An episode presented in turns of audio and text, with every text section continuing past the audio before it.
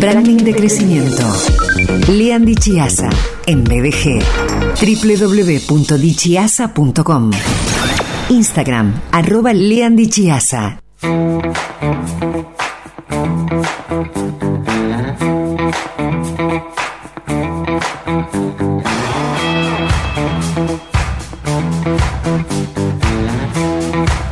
Lean, querido Sergio, ¿qué tal? ¿Cómo estás? Bien, sé que me subí un poquito a la silla.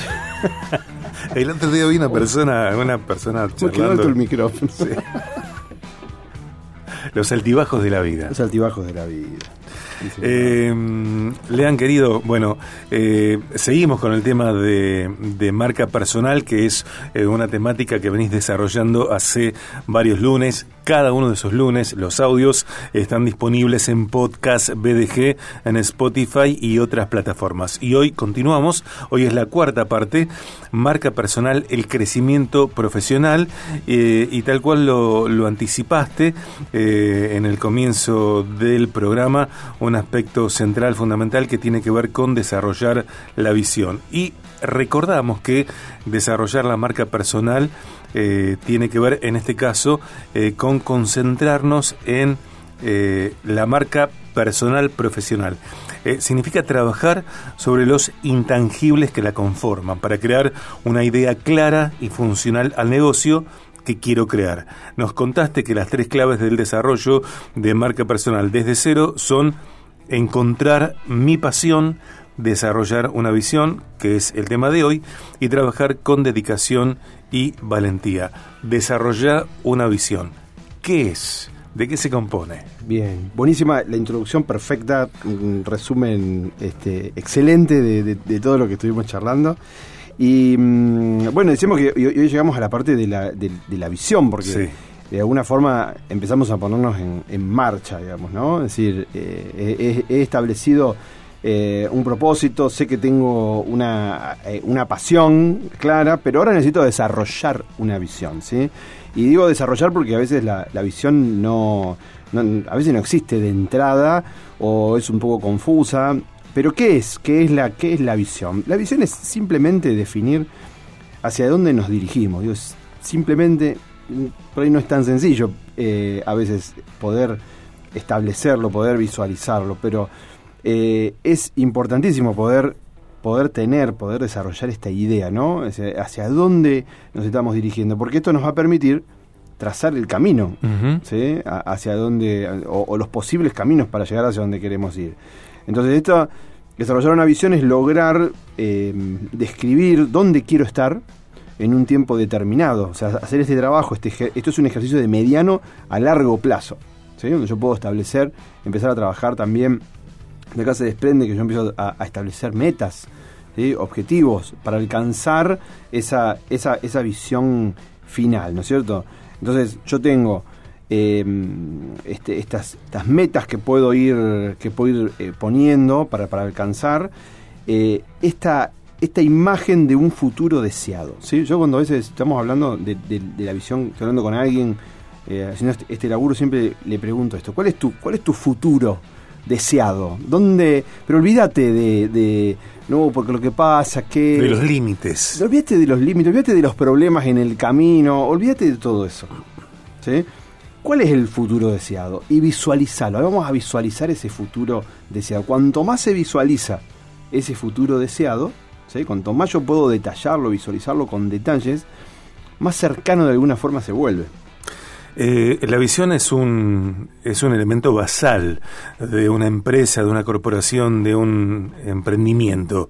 Y tiene que ver con el propósito y tiene que ver con nuestras metas. Tiene que ver con las metas, porque tiene que ver con construir esta escalera hacia dónde queremos ir, ¿no es cierto? Entonces, la visión, dijiste, está muy bueno porque generalmente hemos visto mucho de la visión en empresas. O sea, todo lo que hemos trabajado con empresas, en algún lugar vemos que las empresas estás a la página web y hay un lugar que está la misión y la visión, digamos, es como algo bastante tradicional, ¿no? Entonces, y es importante que no... A ver, que hay cosas que son diferentes. La visión no tiene que ver con establecer valores, ¿sí? No tiene nada que ver con tener o simplemente deseos que sean lindos, que sean, no sé. Se trata de establecer una meta, un objetivo, ¿sí? Que sea ambicioso, ¿sí? Pero que sea realista también, que sea lo suficientemente general, ¿sí? Para que yo pueda, una descripción general, porque después voy a establecer los pasos para llegar, pero que sea algo medible, uh-huh. Algo que podamos ir documentando el camino. Entonces, soñamos en grande, después vamos de a paso, ¿no? Empezamos por el primer paso. La visión tiene que ver con el futuro. La visión tiene que ver con el futuro, ¿sí? La visión tiene que ver con el futuro. Cuando hablamos de visión, hablamos de futuro. Y hay, podemos pensar en la visión, incluso podemos no cerrarnos solamente en una visión. ¿Por qué digo esto? Porque, por ejemplo, a ver, hay, cuando uno piensa en el futuro es impredecible. Partimos de ahí, ¿sí? Por más que querramos, el futuro es impredecible. Vamos a tener que adaptarnos en la medida que avancemos. De hecho, casi tan importante como las ganas y la energía para avanzar es la capacidad de adaptarse, ¿sí? Imagínate, ni a este ejemplo, vamos, está súper usado, pero imagínate a cualquiera de nosotros haciendo planes unos días antes de que estallara una pandemia hace 3 años, ¿no es cierto? O sea, se pueden pasar cosas que el futuro es impredecible. Entonces, ¿qué pasa? Pienso en Neymar, sí. Que si bien todavía, sí. Bueno, cabe la chance de que continúe jugando en el Mundial, le sucede algo que genera una incertidumbre. Totalmente, que no podemos controlar. Hay muchas cosas que dependen de nosotros, pero hay muchas cosas que no dependen de nosotros. Tal cual. ¿Sí? Entonces, hay que estar preparado también para adaptar, ¿no? Entonces, sí. Cuando pensamos cuando visualizamos futuros, ¿sí? Cuando pensamos en los futuros, tenemos que entender de que, primero, podemos organizar, ¿sí? Este es un buen ejercicio. Pensar en que hay futuros posibles, ¿sí? O sea, ¿cuáles son los ¿qué es lo que puede ocurrir a futuro? Y yo ahí puedo poner cuestiones que tienen que ver con mi profesión, con mi formación, con mi producto, pero también con el mercado, con cosas que pueden pasar. Entonces, ¿cuáles son todas las cosas que yo hoy, con la información que tengo, ¿no? Yo puedo hacer una especie de observatorio? ¿Cuáles son todos esos futuros posibles que puede haber, ¿no? Que tienen que ver con mi profesión, con lo mío, con el mercado en el que yo me muevo. Después, ¿cuáles de estos futuros son los más probables? ¿Sí? ¿Cuáles son los más probables de estos futuros? ¿Y cuáles son? Puedo dividir entre los futuros más probables y los improbables. Todo esto me va a permitir en la medida que yo avanzo, ir haciendo planes, ¿sí? Porque en la medida que yo avanzo, se van vislumbrando. Hay futuros que se vuelven más probables y otros que se vuelven más improbables, más lejanos, ¿sí? Y finalmente, hay, como y la visión tiene que ver con esto, hay futuros deseados. Uh-huh. ¿Sí? Hay futuros deseados. Hay dentro de estos futuros que yo imagino, hay algunos que son los más estos son los que yo más deseo, ¿sí? Donde yo me visualizo, donde yo quiero estar dentro de esto. Entonces, y por ellos vamos. Entonces, la visión, yo desarrollo una visión, yo desarrollo uno o varios futuros deseados, pero la visión y todo esto que tiene que ver con ir estableciendo metas, ir construyendo esta escalera. No puede ser una cosa inamovible, porque el primer cambio que ocurre se me desmorona todo. Uh-huh. ¿Sí? Entonces, es un juego de estrategia, es un juego de ir creciendo, es un juego de ir cambiando, de ir modificando, de ir adaptándose, es un juego dinámico, ¿sí? Entonces, la visión, esos lineamientos que yo establezco, me van a guiar, ¿sí? Por el camino, pero yo tengo que estar dispuesto a ir cambiando en la medida que voy avanzando por ese camino. Pensaba también que la visión es inspiradora, Lean. Y esa es una de las principales situaciones o las cosas que genera la visión, ¿no es cierto? Porque cuando yo... Siempre decimos... El otro día veníamos hablando de la pasión, ¿no? En estos lunes decíamos, bueno, la pasión, que es ese motor, el combustible. Y bueno, pero la visión es el deseo, ese futuro deseado, ¿no? Entonces, cuando yo estoy un poco, a veces se pierde el rumbo, ¿no? Cuando a veces uno se desanima, cuando a veces uno se desorienta. Se desorienta, ¿no es cierto? Las cosas han cambiado mucho, o las cosas no han salido como uno esperaba. esta visión es como una luz que está allá lejos, ya para allá estaba yendo, ¿no? Entonces uno se reconecta con esa visión, se reconecta con ese futuro deseado y se pone en marcha de nuevo. Uh-huh. Bien.